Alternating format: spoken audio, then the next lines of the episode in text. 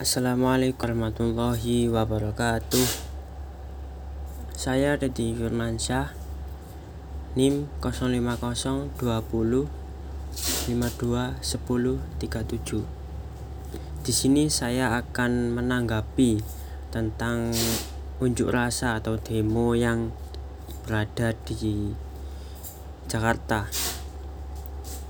E, sebenarnya aksi demo atau Unjuk rasa tersebut bisa dibilang efektif karena dapat dapat mengkritik kinerja presiden agar dalam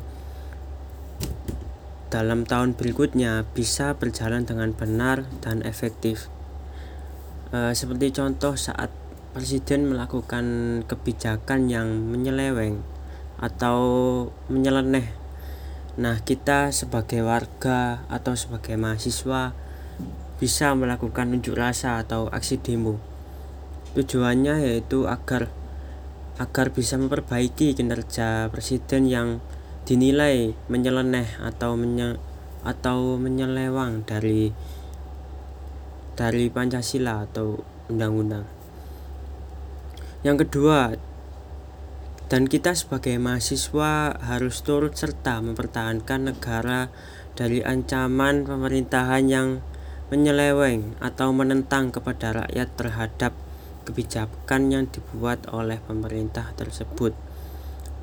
Nah, apa sih manfaat dari kita sebagai mempertahankan agar masyarakat itu bisa hidup sejahtera tanpa ada gangguan atau ancaman dari dari pemerintahan yang menentang kepada rakyat tersebut untuk selanjutnya yaitu pada demo tersebut para mahasiswa menuntut kinerja Presiden Jokowi yang banyak yang banyak kasus atau permasalahan seperti permasalahan hak asasi manusia atau korupsi dan yang lain-lainnya.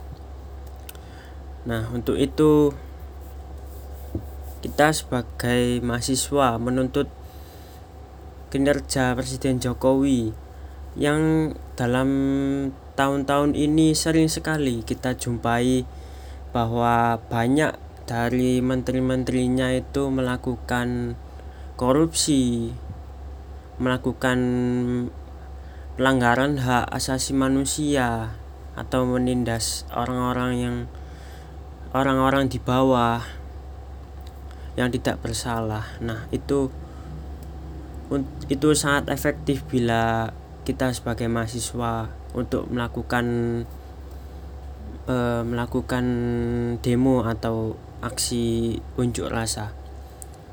Itu sih menurut itu sih menurut pendapat saya tentang e, unjuk rasa atau demo yang diadakan pada Sumpah Pemuda untuk memperbaiki permasalahan-permasalahan yang terjadi di Indonesia. Terima kasih.